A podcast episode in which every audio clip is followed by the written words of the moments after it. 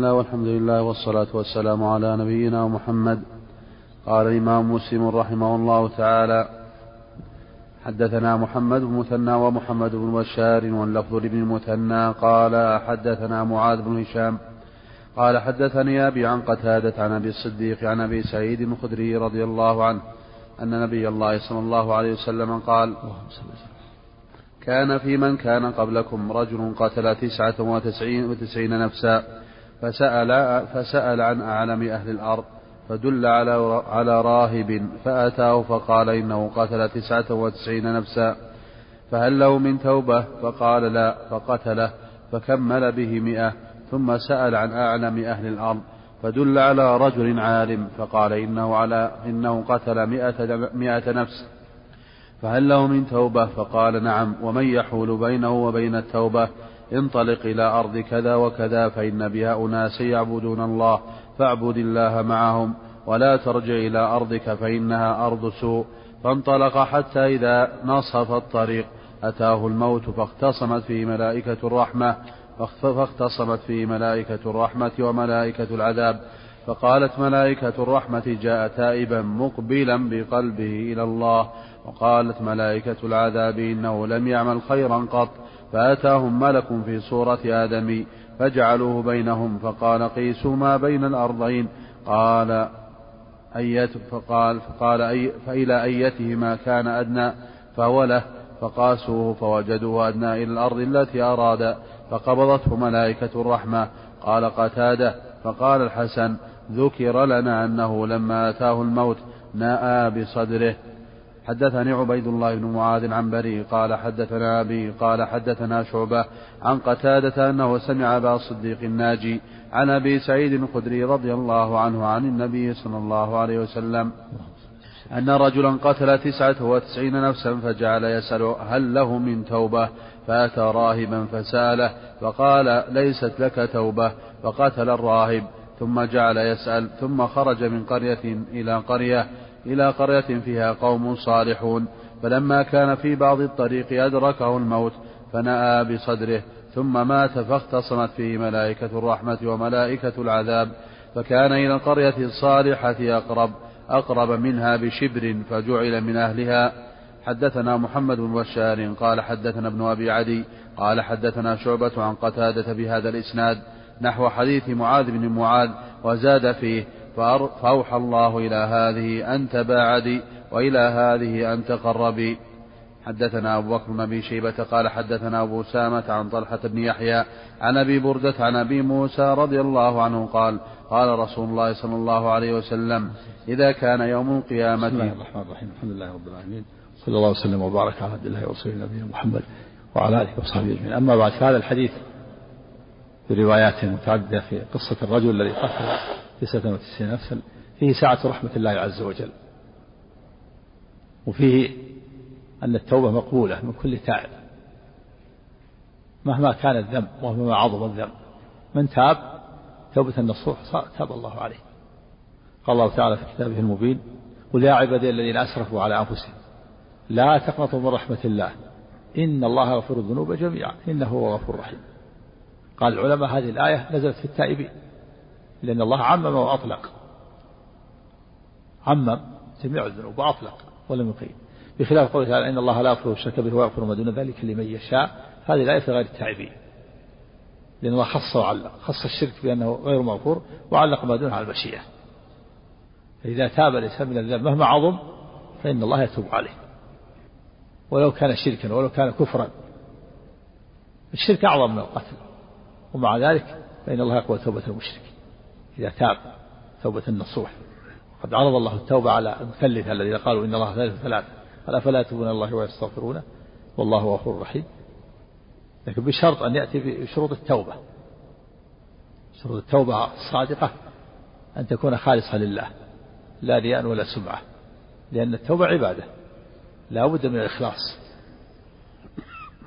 وأن يقلع عن المعصية أو المعاصي التي كان متلبسا بها.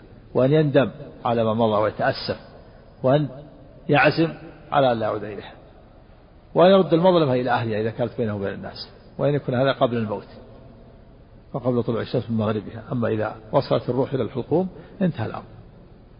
الله تعالى وليست التوبة للذين يعملون السيئات. حتى إذا حضر أحدهم الموت قال إني تبت الآن ولا الذين يموتون وهم كفار. وفي الحديث أن الله يقبل توبة العبد ما لم يغار غيره. أما الذي يصر على المعاصي أو لا يقلع عنها أو ينوي الرجوع إليها فهي ليست توبة لا تعتبر توبة. أو يتوب لغير الله أو يتوب بعد بعد بلوغ الروح إلى الحقوم ورؤية رؤية الملائكة ما ينفع هذا. فرعون تاب لكن بعد أن بلغت الروح إلى بعد أن شهد الملائكة لكن ما ما نفعت التوبة. أخبر الله عنه أنه تاب. لما عاين الملائكة وصلت الروح إلى الحقوم قال آمنت أنه لا إله إلا الذي آمنت به بنو إسرائيل وأنا من المسلمين. هو من أكثر أهل الأرض. قال الله تعالى توبة. آه الآن وقد عصيت قبل وكنت من المفسدين. وهذا الرجل الذي قتل 99 نفسا تاب فتاب الله عليه. وفي الحديث شؤم الفتوى الباطلة.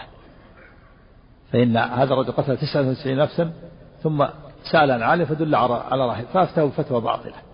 فكان من شؤمه أن قتله. هذه عقوبة عاجلة. لأنه أفتى بغير بصيرة.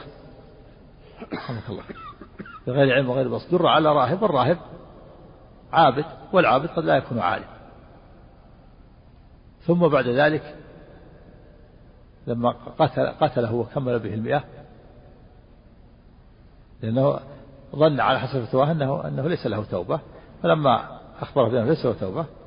إذا قال ما دام ما في توبة يقتله قتله كمل به المئة. ثم بعد ذلك أوقع الله في نفسه الندم والتوبة فسأل. فدل على عالم جاء العلم والبصيرة. فجاء فقال إني قتلت مئة نفس. فهل يمتنع قال ومن يحول بينك وبين التوبة؟ العلم هذا العلم والنور والبصيرة. من يحول بينك وبين التوبة؟ وأرشده إلى الأسباب التي يبتعد بها عن الجريمة ولا يعاودها.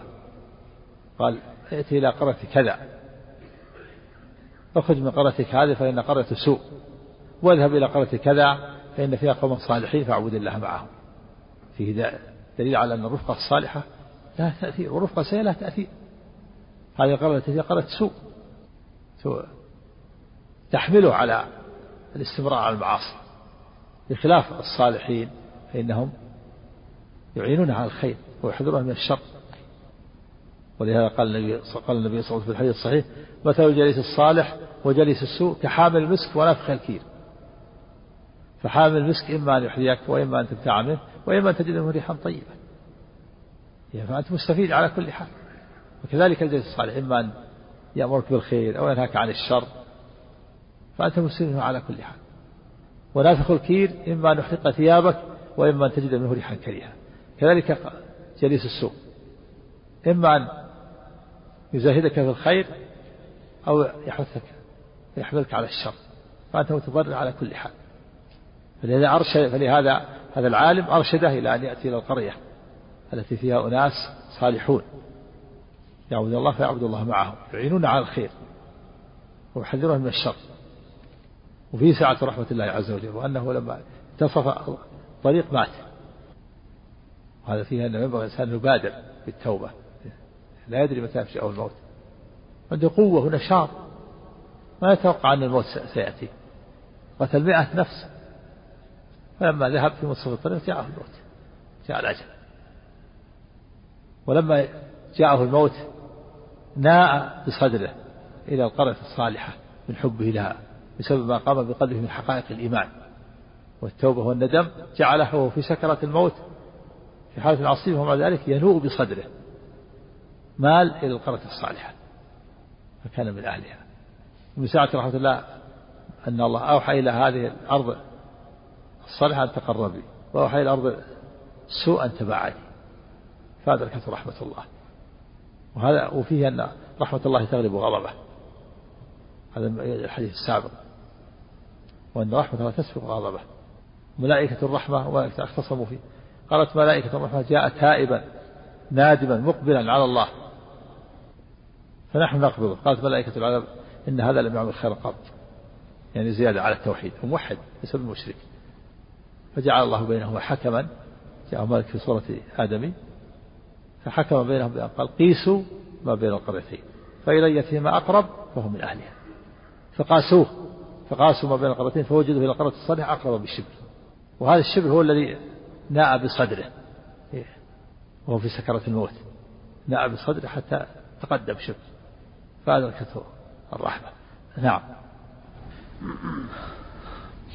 حدثنا حدثنا أبو بكر بن أبي شيبة قال حدثنا أبو أسامة عن طلحة عن, عن طلحة بن يحيى عن أبي بردة عن أبي موسى رضي الله عنه قال قال رسول الله صلى الله عليه وسلم إذا كان يوم القيامة دفع الله عز وجل إلى كل مسلم يهوديا أو نصرانيا فيقول هذا فكاكك من النار.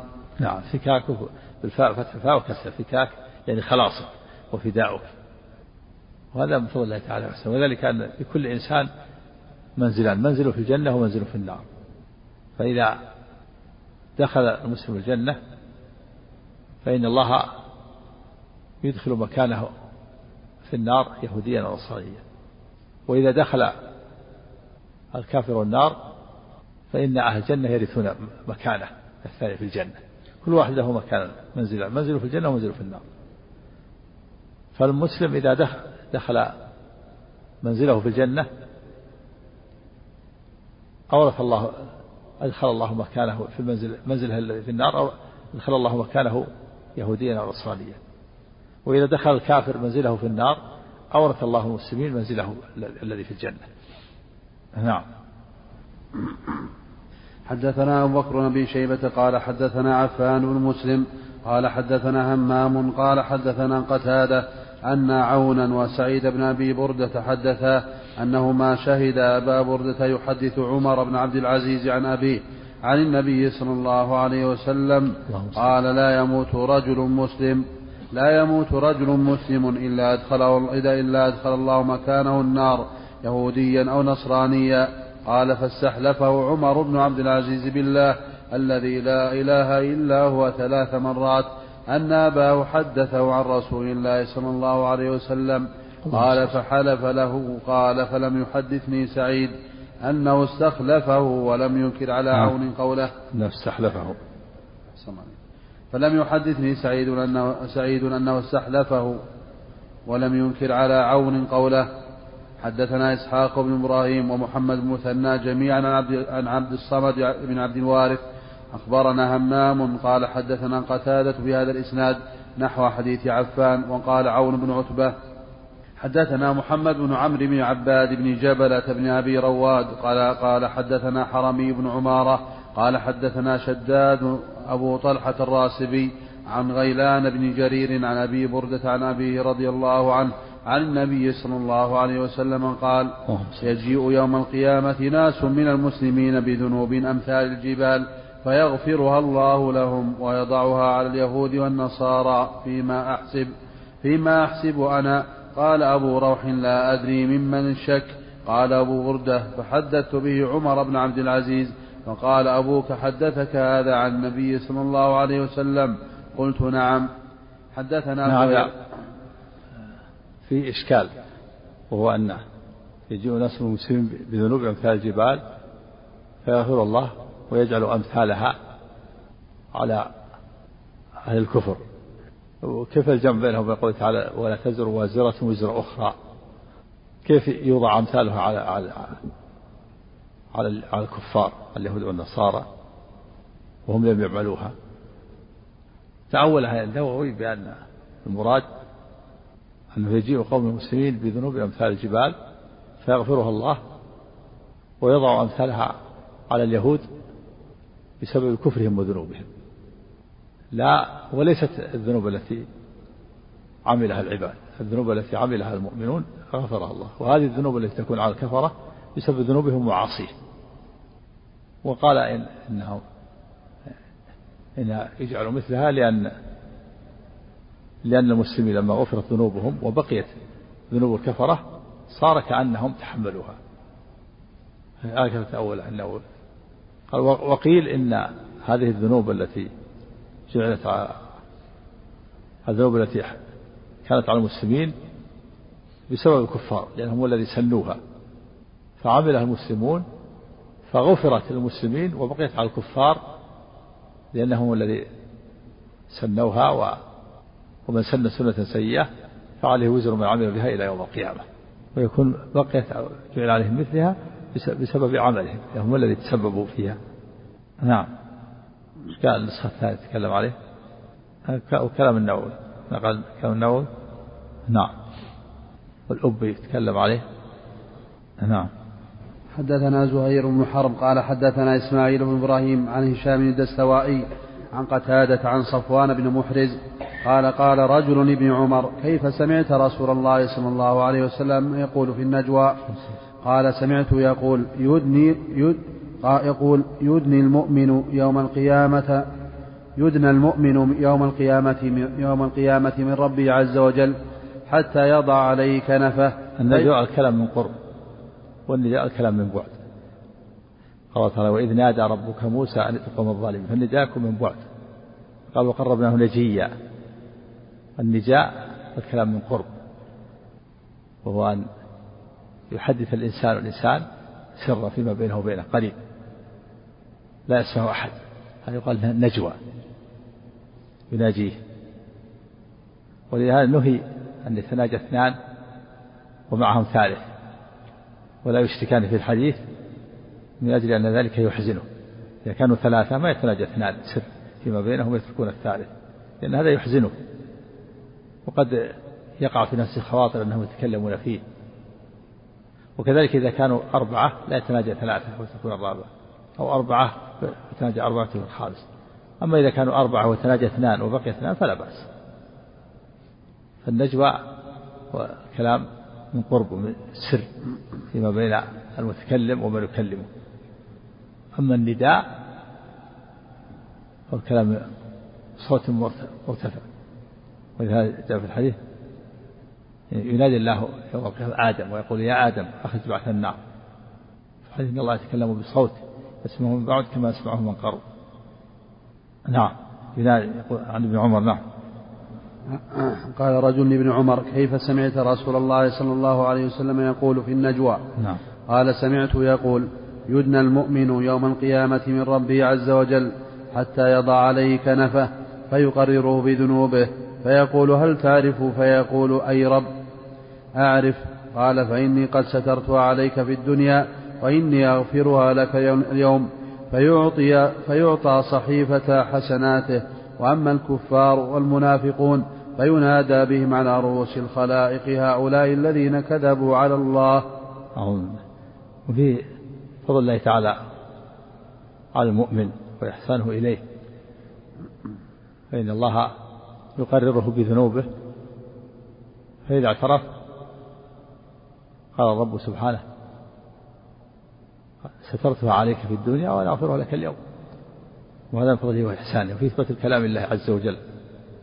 وفي والكنف صفة من صفات الله. الله أعلم بكيفيته.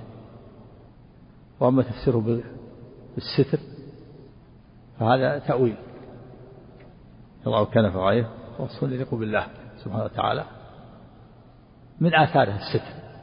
الستر أثر من آثاره. قد نقل نقل الحافظ عن البخاري أنه أنه نقل عن عبد الله المبارك في كتاب التوحيد في خلق أفعال العباد عن عبد المبارك أنه فسر الكلام بالستر. وهذا والستر أثر من أثر الوصف. يضع كنفه وصف من أوصافه. الله أعلم بكيفيته ومن آثاره أن الله آثار أن الله يستره يقرره بذنوبه ويستره بينه وبينه. لا يسمع أحد من الخلق. نعم إشكال النوع على الكنف قول الكنف. أما كنف نعم. أما كنفه فبنون مفتوحة وهو ستره وعفوه. والمراد بالدنو؟ إيه، الستر والعفو. الستر والعفو هذا أثر. هذا هو الأثر. دائما يفسر يفسر الصفة بأثرها. يفسر الغضب بالرضا بالثواب. والثواب أثر. غير والغضب بالعقاب. هذا أثر. والكنف بالستر والعفو. الستر والعفو أثر. أثر من آثار الصفة وليس هو الصفة. نعم. والدنو هنا كرامة وإحسان لا دنو مسافة والله تعالى منزه عن المسافة وقربها. هذا هذا بعض هذا دنو الحقيقة. يدريه دنو الحقيقية. في الحديث يدنى إيش؟ يدنى المؤمن. نعم.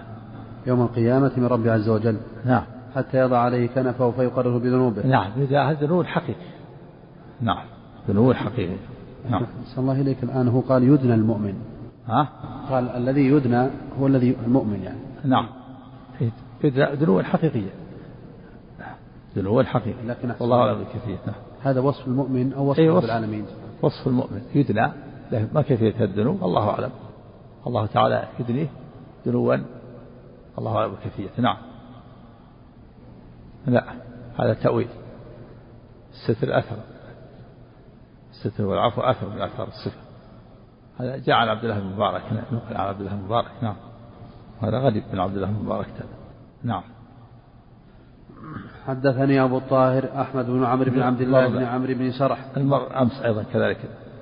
فسر النووي بالستر ما هو بالأثر. صفة لأمس فسرها. ها؟ الانتقام؟ لا غير الغضب ها؟ الغيرة. الغيرة فسرها بأي شيء؟ ها؟ تحريم والمنع. تحريم الفاحش والمنع. هذا أيضا فسرها بإيش؟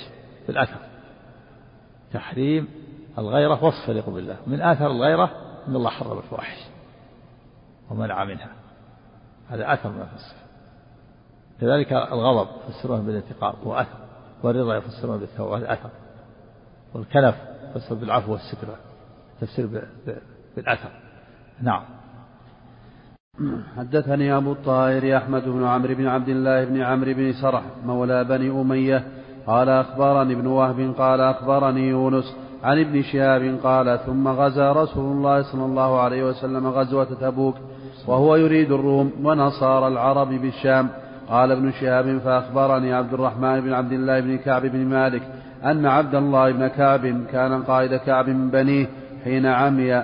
قال سمعت كعب بن مالك يحدث حديثه حين تخلف حين تخلف عن رسول الله صلى الله عليه وسلم في غزوة تبوك. قال كعب بن مالك لما تخلف عن رسول الله صلى الله عليه وسلم في غزوة غزاها قط إلا في غزوة تبوك. غير أني قد تخلفت في غزوة بدر ولم يعاتب أحد تخلف عنه. ولم يعاتب أحدا تخلف عنه. إنما خرج رسول الله صلى الله عليه وسلم والمسلمون يريدون عير قريش حتى جمع الله بينهم وبين عدوهم على غير ميعاد. نعم يعني هذا الحديث الطويل حديث كعب بن مالك في تخلفه من غزوة عن غزوة تبوك في قصة وقصة قصة صاحبيه. لأن كعب يقول ما تخلف عن غزوة إلا بدر. ولكن يقول إني حضرت ليلة العقبة. وهي بيعة النبي صلى الله عليه وسلم. الأنصار بايعوه على الإسلام وعلى أن يأتي إليهم ويؤوه وينصروه. بيعهم مرتين في سنتين في وقت الموسم وقت الحج. يقول إن كعب أني تخلفت عن بدر ولكني شهدت العقبة. وما أحب أن لي بها بدر يعني ما أحب أن لي بدلها بدلها بدر. وإن كانت بدر أشهر أذكر في الناس. نعم أعد ولقد إيش؟ ولقد شهدتم؟ قال كعب بن مالك لما تخلف عن رسول الله صلى الله عليه وسلم في غزوة غزاها قط إلا في غزوة تبوك. غير أني قد تخلفت في غزوة بدر ولم يعاتب أحدا تخلف عنه. إنما خرج رسول الله صلى الله عليه وسلم والمسلمون والمسلمون يريدون عير قريش حتى جمع الله بينهم وبين عدوهم على غير ميعاد. نعم هذا في بدر. نعم. ولقد شهدت مع رسول الله صلى الله عليه وسلم ليلة العقبة حين تواثقنا على الإسلام. يعني تعاهدنا حين تعاهدنا أو بايعنا على الإسلام. يعني حين تعاهدنا أو بايعنا النبي صلى الله عليه وسلم. على الإسلام العقبة لأن البيعة في وقت الموسم وقت الحج عند العقبة عند جمرة العقبة. بايعهم النبي صلى الله عليه وسلم بايع الأنصار جاء من الأنصار البيعة الأولى والسنة الثانية البيعة الأولى عدد قليل والسنة الثانية في عدد كثير ما يقرب من سبعين. السنة الأولى عدد قليل بايع النبي صلى الله عليه وسلم بايعه على الإسلام. تعاهدنا تعاقدنا وتعاهدنا على الإسلام. بايعناه على الإسلام ثم العام القادم أيضا جاءت البيعة الثانية بيع عدد كبير. يقول جابر إن هذه مهمة يعني البيعة هذه عظيمة وما أحب أن يكون لي بدلها غزوة بدر. هذا هذا اجتهاده ولا كذا غزوة بدر لهم الذين غزوا غزوة بدر لهم مزية على غيره قال النبي صلى الله عليه وسلم لحاطب وما لعمر وما يدريك لعل الله اطلع على أهل بدر فقال اعملوا ما شئتم فقد غفرت لكم. قالت هذه الملائكة. لكن هذا جابر يقول تخلفت عن بدر وبدر ما خرج النبي صلى الله عليه وسلم في الأصل للقتال وإنما خرج لأخذ العير فجمع الله بينه وبين عدوه على غير ميعاد ولهذا لم يعاتب النبي صلى الله عليه وسلم احدا تخلف ما خرج للغزو. خرج للعير يريدون العير فكان النفير ولذا قال الله تعالى وإذ يعدكم الله إحدى الطائفتين أنها لكم وتودون أن غير ذات الشوكة تكون لكم.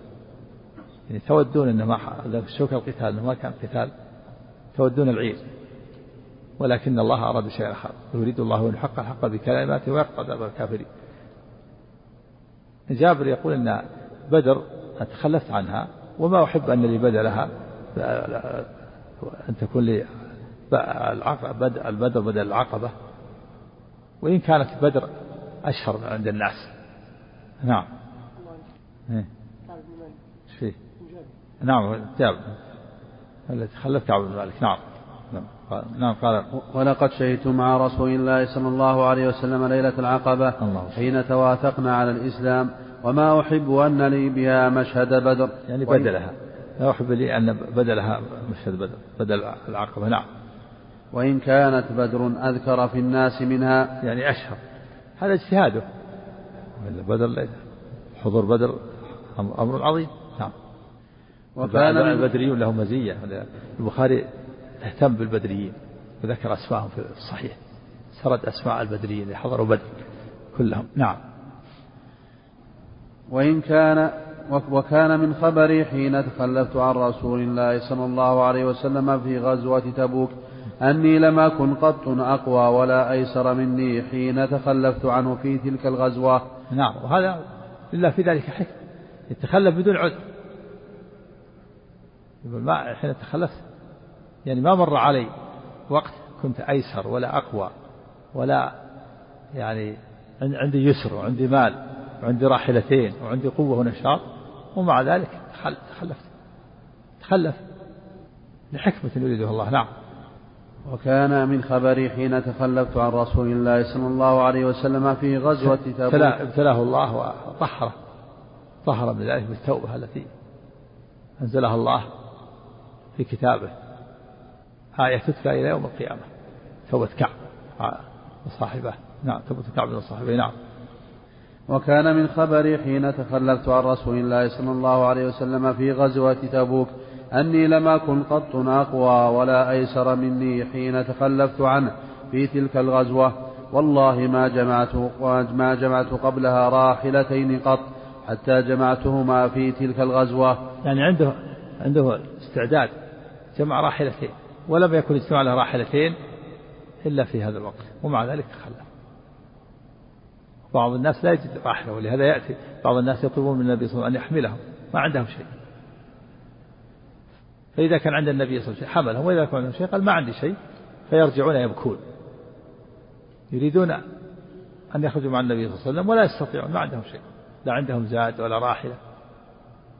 فجابر يقول اجتمع لها راحلتين؟ ومع ذلك تخلف نعم. والله ما جمعت قبلها راحلتين قط حتى جمعتهما في تلك الغزوة فغزاها رسول الله صلى الله عليه وسلم في حر شديد. واستقبل سفرا بعيدا ومفازا واستقبل عدوا كثيرا فجل فجلى للمسلمين أمرهم ليتأهبوا أهبة غزوهم. نعم جلى يعني أوضح لهم الأمر. قال إن ساعة سنذهب إلى الروم نغزو. إلى الأمر ليس بالأمر الهين مسافة بعيدة. سفر بعيد. ومفاوز مخاطر عظيمة. تقطعها الإبل. وليست المواصلات مثل الآن. السفر على الإبل من المدينة إلى تبوك لا ليس بالأمر الهين ليس هناك طرق معبدة ولا سيارات ولا قطارات ولا طائرات. وراحل الإبل. ولهذا الأمر شديد وكان أيضا في شدة الحر. وفي وقت طابت الثمار وقت الخريف. الإنسان يميل إلى إلى الدعة والراحة وجناء الثمار كلها اجتمعت. السفر بعيد والعدو أيضا مخيف الروم. والمسافة بعيدة أخطار عظيمة. والحر شديد ووقت جناء الثمار وقت الخريف. فإذا كل هذه الأشياء المؤمنون قدموا محبة الله ومحبة رسوله وأمر الله ورسوله على هذه هذه الأمور. وثلاثة هذه الصعاب والمشاق. نعم. فغزاها رسول الله صلى الله عليه وسلم في حر شديد. ولهذا جل جلى الأمر يعني أوضح لهم. كان على النبي صلى الله عليه وسلم إذا أراد غزو ور في غيرها. إذا أراد جهة الشمال إذا جهة الشمال سأل عن طريق جهة الجنوب. لكن هذه الغزوة أوضحها للناس. الغزوة ليست كغيرها. السفر بعيد والفوز خطيرة. فأوضح لهم حتى يتأهبوا ويستعدوا ويكون على بصيرة. نعم. فغزا رسول الله صلى الله عليه وسلم في حر شديد واستقبل سفرا بعيدا ومفازا واستقبل عدوا كثيرا. فجلى للمسلمين أمرهم ليتأهبوا أهبة غزوهم فأخبرهم بوجههم الذي بوجههم الذي يريدون. والمسلمون مع رسول الله صلى الله عليه وسلم كثير. أخبرهم بوجههم يعني قال الإنسان تبوك ما ور كعادة غزوة غزوات أخرى. أخبرهم بوجههم نعم. فأخبرهم بوجههم الذي يريد والمسلمون مع رسول الله صلى الله عليه وسلم كثير ولا يجمعهم كتاب حافظ يريد بذلك الديوان. نعم كتاب حافظ. ما مكتوبين ليسوا مكتوبين. ما بدأ الكتابة كتب الديوان إلا في زمن عمر بن الخطاب دون الدواوين. لكن في عهد النبي ما في. الجيش ما هو مكتوب. فاللي يتخلف يمكن يستطيع أن يتخلف ولا يعلم عنه الرسول. إلا إذا نزل الوحي كما قال جابر يقول كما قال كعب. يقول لو أراد أحد يتخلف تخلف ولا يخفى لأن العدد كثير ولا هناك أحد يعدهم ولا كتاب يجمعهم. فمن أراد يتخلف يتخلف ولا يدرى عنه إلا إذا نزل فيه الوحي. نعم. ولا يجمعهم كتاب حافظ يريد بذلك الديوان. فقال كعب فقل رجل يريد أن يتغيب. يظن أن ذلك سيخفى له ما لم ينزل فيه وحي من الله عز وجل. يعني قل شخص يتغيب إلا يظن أنه, إنه يتغيب ولا ولا يعلم عنه. بسبب كثرة الجيش كثرة العدد وعدم الكتابة كتابة أسمائهم. نعم. وغزا رسول الله صلى الله عليه وسلم تلك الغزوة حين طابت الثمار والظلال فأنا إليها أصعر. يعني هذا من ابتلاء وامتحان صار في وقت حين طابت الثمار والظلال وقت جناء الثمار فأنا إليها أصعر يعني أميل أميل إلى الراحة وجناء جناء الثمار والرطب. نعم فأنا إليها أصعر يعني أميل. نعم. فأنا إليها أصعر فتجهز رسول الله صلى الله عليه وسلم والمسلمون معه وطفقت أغدو لكي يتجهز معهم فأرجع ولم أقض شيئا. لله في ذلك حكم. يحاول يتجهز ولكن ما ما, يصنع شيء. هم يقول في نفسه أنا نشيط وأنا قوي. الرسول صلى الله عليه وسلم مشى يستطيع الحكم الآن. الحكم بعد ساعة ساعتين. تفارط الأمر. قال أنا أستطيع ولو بعد يوم يومين وهكذا حتى تفارط عليه الأمر. ذهب الجيش ولم ولم يذهب. نعم. وطفقت أغدو لكي يتجهز معهم فأرجع ولم أقض شيئا. طفق بأن أنشأ وجعل وأراد. نعم. ولم أقض شيئا وأقول في نفسي أنا قادر على ذلك إذا أردت فلم يزل ذلك يتمادى بي حتى استمر بالناس الجد. هذا التسويف. ما ينبغي الإنسان التسويف يقول أنا قادر وأنا كذا. ينبغي الإنسان ينبغي المسلم أن يعزم وأن يفعل. ما يقول سوف أفعل سوف أفعل أنا عندي قدرة على كذا سوف أتوب بعد مدة بعد كذا. الآن بادر بالتوبة سوف أعمل كذا. لا تؤخر عمل يوم الغد اعمل الآن. أما أن تجعل سوف سوف سوف. ينبغي أن كلمة سوف. يكون العمل يتراكم عليك. تترك عمل اليوم إلى الغد ويتراكم عمل اليوم وعمل الغد. اعمل الآن لا تؤخر ولا تسوف. نعم. وطفقت أغدو لكي أتجهز معهم فأرجع ولم أقض شيئا. وأقول في نفسي أنا قادر على ذلك إذا أردت فلم يزل ذلك يتمادى بي حتى استمر بالناس الجد فأصبح رسول الله صلى الله عليه وسلم غاديا والمسلمون معه ولم أقض من جهازي شيئا. ثم غدوت فرجعت ولم أقض شيئا فلم يزل ذلك يتمادى بي حتى أسرعوا وتفارط الغزو. فهممت أن أرتحل فأدركهم فيا ليتني فعلت ثم لم يقدر ذلك لي فطفقت إذا خرجت في الناس بعد خروج رسول الله. الحكمة لما أراد الله من ابتلاءه وتمحيصه و وتوبة الله عليه. نعم. فهممت أن أرتحل فأدركهم فيا ليتني فعلت ثم لم يقدر ذلك لي فطفقت إذا خرجت في الناس بعد خروج رسول الله صلى الله عليه وسلم. يحزنني أني لا أرى لي أسوة إلا رجلا مغموصا عليه في النفاق أو رجلا ممن عذر الله من الضعفاء. يعني لما خرج النبي صلى الله عليه وسلم وانتهى وصلوا إلى وصلوا إلى تبوك صار الآن خلاص ما ما يمكن أن يخرج له. صار بينه وبينه أيام ما يستطيع.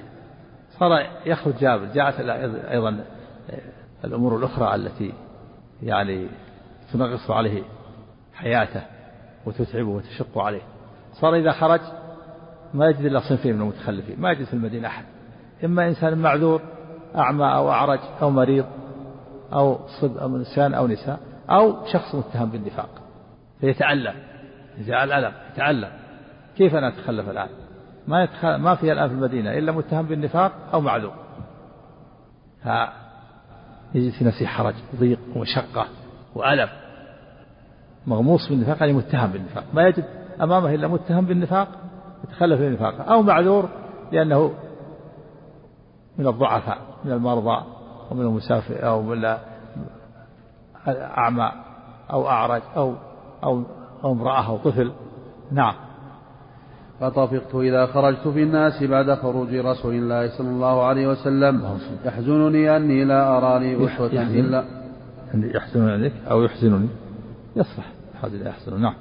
يحزنني أني لا أرى لي أسوة إلا رجلا مغموسا عليه في النفاق أو رجلا ممن عذر الله من الضعفاء ولم يذكرني رسول الله صلى الله عليه وسلم حتى بلغ تبوك وقال وهو جالس في القوم بتبوك. ما فعل كعب بن مالك. قال رجل من بني سلمة. سلمة. سلمة بكسر اللام بطن من الأنصار. وهم رهط جابر. نعم. قال رجل من بني سلمة يا رسول الله حبسه برداه والنظر في عطفيه. فقال له معاذ بن جبل بئس ما قلت. والله يا رسول الله ما علمنا عليه إلا خيرا. كيف يقول جابر هذا وهو ما حضر؟ ما الذي أدرى جابر أن النبي صلى الله عليه وسلم سأل عنه؟ اخبر يعني لما جاء أخبره قال إن النبي سأل عنك فقال ما فعل جابر فقال رجل حبسه برداه النظر في عطفه يعني معجب معجب بثيابه و معجب ب نعم؟ كعب. نعم كعب. يعني قال ما فعل كعب؟ قال قال رجل من بني سلمة حبسه برداه والنظر في عطفه يعني معجب معجب بثيابه وبحلته. فرد عليه معاذ بن جبل فقال بئس ما قلت والله ما علمنا عليه إلا خيرا. فيه الرد عن عرض أخيه مسلم وأنه ينبغي الإنسان أن يرد عن عرض أخيه إذا كان يعلم عليه خيرا. رد الغيبة. هذا الشخص من بني سلمة اغتاب جابر واتهمه بأنه معجب بنفسه وبحلته ولولا إعجابه باختياله و وإعجابه بنفسه وبحلته لا لما تخلف. فرد عليه. معاذ قال بئس ما قلت والله ما نعلم عليه إلا خيرا. سكت النبي صلى الله عليه وسلم. نعم. قال رجل بني سلمة يا رسول الله حبسه برداه والنظر في عطفيه فقال له معاذ بن جبل بئس ما قلت. والله يا رسول الله ما علمنا عليه إلا خيرا. فسكت رسول الله صلى الله عليه وسلم. فبينما هو على ذلك رأى رجلا مبيضا يزول به السراب. وقال رسول الله صلى الله عليه وسلم كن أبا خيثمة فإذا هو أبو خيثمة الأنصاري. نعم هو بيض يعني بياض بياض إنسان السراب. وكن أبا خيثمة يعني أنت أبو خيثمة أو ليكن أبا خيثمة. فكان أبا خيثمة نعم. فإذا هو أبو خيثمة الأنصاري وهو الذي تصدق بصاع التمر حين لمزه المنافقون. فقال كعب بن مالك هذا المنافقون تصدق بصاع تمر بصاع تمر فلمزه المنافق قال إن الله غني عن صدقة هذا. ما تصدق إلا بصاع واللي تصدق بكثير يقول هذا مرائي. ما يسمى منهم أحد المنافقون. اللي تصدق بقليل يقول هذا ما هذا قليل. ما وجد إلا هذا. صدق بصاع أن الله غني عن الصاع. والذي تصدق بكثير يقول هذا مرائي. هكذا المنافقون. نعم. وهو الذي أنزل الله تعالى الذين يلمزون المتطوعين من المؤمنين في الصدقات. والذين لا يجدون إلا جهدهم فيسخرون منهم. سخر الله منهم ولهم عذاب أليم. نعم. وهو الذي تصدق بصاع التمر حين لمزه المنافقون. وقال كعب بن مالك فلما بلغني أن رسول الله صلى الله عليه وسلم قد توجه قافلا من تبوك حضرني بثي فطفقت أتذكر الكذب. بثي أشد الحزن البث. قال الله عن يعقوب إنما أشكو بثي وحزني إلى الله. أشد لما بلغ النبي صلى الله عليه وسلم جاء قادما من تبوك حضر حضر الحزن. ماذا يعمل؟ ماذا يقابل النبي صلى الله عليه وسلم؟ بأي شيء يقابله؟ في الأول يتكلم في نفسه يقول أقول كذا أقول كذا أقول كذا أعتذر بكذا. فلما وصل النبي صلى الله عليه وسلم قال انزح عن الباطل. وعزم على أن لا يتكلم إلا بالصدق. يخبر بالحقيقة هو الواقع وأنه ليس له عذر. نعم. فلما بلغني وليكن ما كان. نعم. فلما بلغني أن رسول الله صلى الله عليه وسلم قد توجه قافلا من تبوك حضرني بثي فطفقت أتذكر الكذب وأقول بما أخرج من سخطه غدا وأستعين على ذلك كل ذي رأي من أهلي. فلما قيل لي إن رسول الله صلى الله عليه وسلم قد أضل قادما راح عني الباطل. زاح زاح. راح ولا راح؟ زاح. زاح. زاح. انزاح الباطل. يعني ذهب الباطل. وهذا من فضل الله على كعب. إن الله أزال عنه الباطل و وعزم على الصدق. عزم على أن يصدق النبي ولا يقول إلا صدق. وهو عنده قوة وقدرة وعنده عنده جدل وعنده استطاعة الاعتذار لكن ترك هذا تركه لله كما سيبين. نعم. فلما قيل لي إن رسول الله صلى الله عليه وسلم قد أضل قادما زاح عني الباطل حتى عرفت أني لن أنجو منه بشيء أبدا فأجمعت صدقه وصبح رسول الله صلى الله عليه وسلم قادما. وكان إذا قدم من سفر بدا بالمسجد بالمسجد فركع فيه ركعتين. هذه مشروعية صلاة المسجد ركعتين للقادم من السفر. أن يعني يصلي ركعتين قبل الدخول في بيت. نعم. وكان إذا قدم من سفر بدا بالمسجد فركع فيه ركعتين ثم جلس للناس. فلما فعل ذلك جاءه المخلفون فطفقوا يعتذرون إليه ويحلفون له. وكانوا بضعة وثمانين رجلا. فقبل منهم رسول الله صلى الله عليه وسلم علانيتهم وبايعهم واستغفر لهم. نعم ووكل, ووكل سرائرهم إلى الله. يعني هؤلاء جاءوا واعتذروا وحلفوا أنهم ما أنهم معذورون وأنهم ما يستطيعون. فالنبي صلى الله عليه وسلم قبل العلانية واستغفر لهم وقبل عذرهم ووكل سرائرهم إلى الله. جابر لو فعل ذلك لفعل به ذلك. لكن جابر ما جابر اختار لنفسه أن يصدق وأن يصبر على الابتلاء في أول الأمر ثم تكون العاقبة الحميدة له. نعم. كعب كعب بن مالك ليس بجابر. نعم. فقبل منهم رسول الله صلى الله عليه وسلم علانيتهم وبايعهم واستغفر لهم نعم. ووكل سرائرهم إلى الله حتى جئت فلما سلمت تبسم تبسم المغضب. ثم قال تعالى ثم قال تعالى فجئت أمشي حتى جلست بين يديه. وقال لي ما خلفك؟ ألم تكن قد ابتعت ظهرك؟ قال قلت يا رسول يعني الله. ألم تكن اشتريت ظهرك؟ يعني الراحلة. ظهر الراحلة. ألم تكن اشتريت راحلة تحملك. نعم. وقال لي ما خلفك؟ ألم تكن قد ابتعت ظهرك؟ قال قلت يا رسول الله إني والله لو جلست عند غيرك من أهل الدنيا لرأيت أني سأخرج من سخطه بعذر ولقد أعطيت جدلا ولكني والله لقد علمت أني ولكني والله ولكني والله لقد علمت أن لئن حدثتك اليوم حديث كذب ترضى به عني ليوشكن الله أن يسخطك علي. ولئن حدثتك حديث صدق تجد علي فيه إني لأرجو فيه عقب الله. يعني تغضب علي فيه يتسجف نفسه. نعم. والله ما كان لي عذر والله ما كنت قط أقوى ولا أيسر مني حين تخلفت عنك. قال رسول الله صلى الله عليه وسلم أما هذا فقد صدق فقم حتى يقضي الله فيك. فقمت وثار رجال بني سلمة فاتبعوني فقالوا لي والله ما علمناك أذنبت ذنبا قبل هذا لقد لقد عجزت في ألا تكون اعتذرت إلى رسول الله صلى الله عليه وسلم بما اعتذر به إليه المخلفون فقد كان كافيك فقد كان كافيك فقد كان كافيك ذنبك. قد كان. فقد كان كافيك ذنبك استغفار رسول الله صلى الله عليه وسلم لك. قال فوالله ما زالوا يؤنبونني حتى أردت أن أرجع إلى رسول الله أن أرجع إلى رسول الله صلى الله عليه وسلم وسلم, وسلم. فأكذب نفسي. قال ثم قلت لهم هل لقي هذا معي من أحد؟ قالوا نعم لقيه معك رجلان. قالا مثل ما قلت فقيل لهما مثل ما قيل لك.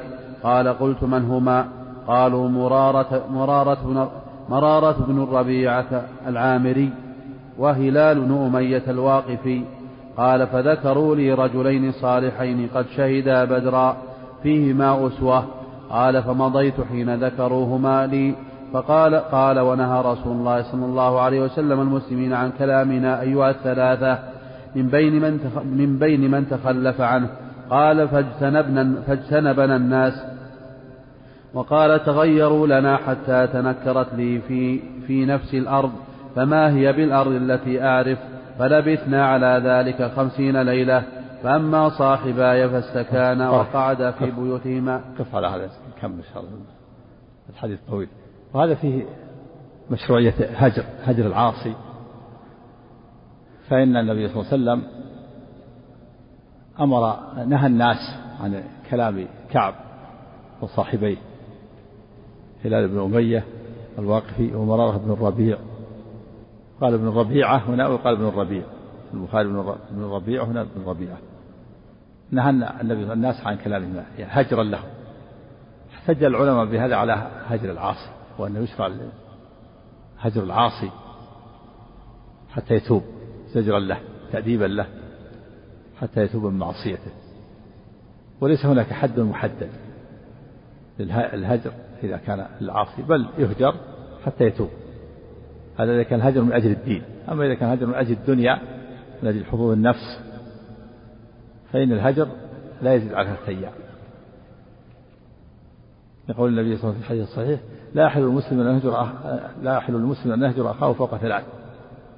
يلتقيان فيعرض هذا ويعرض هذا وخيرهم الذي يبدأ بالسلام. وبيح الهجر يوم ويومين وثلاثة لأن النفس قد يحصل فيها شيء من التكدر بسبب ما يحصل بينه وبين أخيه من الشحنة فيبيح ثلاثة أيام حتى يزول ما في نفسه. أما إذا كان الهجر لأجل الدين فليس له حد محدد حتى يتوب. ولهذا هجر النبي صلى الله عليه وسلم كعب بن مالك وصاحباه والمسلمون خمسين ليلة حتى تاب الله عليه. ولكن هجر العاصي إنما يكون إذا كان الهجر يفيده ويردعه أما إذا كان الهجر يزيده شرا أو لا يفيد فلا يهجر ولا يستمر في نصيحة. بعض الناس إذا هجرته فرح وصار يزيد في المعاصي. إذا لم تهجره يراعيك بعض الشيء ويخفف من المعاصي يتستر فإذا هجرته صار لا يبالي. هذا لا تهجره ولذلك فإن النبي ما هجر المنافقين ولا هجر الذين تخلفوا عن ما هجر إلا الثلاثة فالهجر كالدواء يستعمل إن كان يفيد يستعمل وإن كان لا يفيد فلا يستعمل.